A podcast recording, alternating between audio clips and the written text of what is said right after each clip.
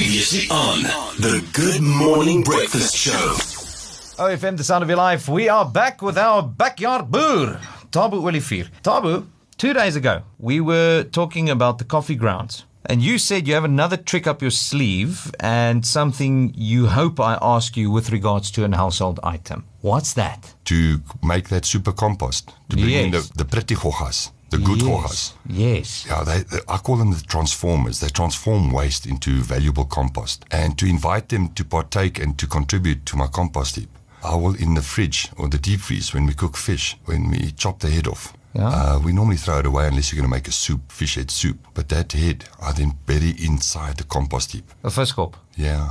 And it attracts. I also make sure that my cats and dogs don't have access to my compost heap because they're going to scratch till they find it. And it, it will biodegrade, but also invite the insects and the, the micro insects that you need to transform your compost heap into rich nutrient feeding stock for your plants. So now we know. Yesterday we've grown sweet potatoes. The day before we utilized our coffee grounds and the filters from the coffee machine. Today, if you're cooking fish, ready kop. The Good Morning Breakfast Show with Accident Angels. Your life matters.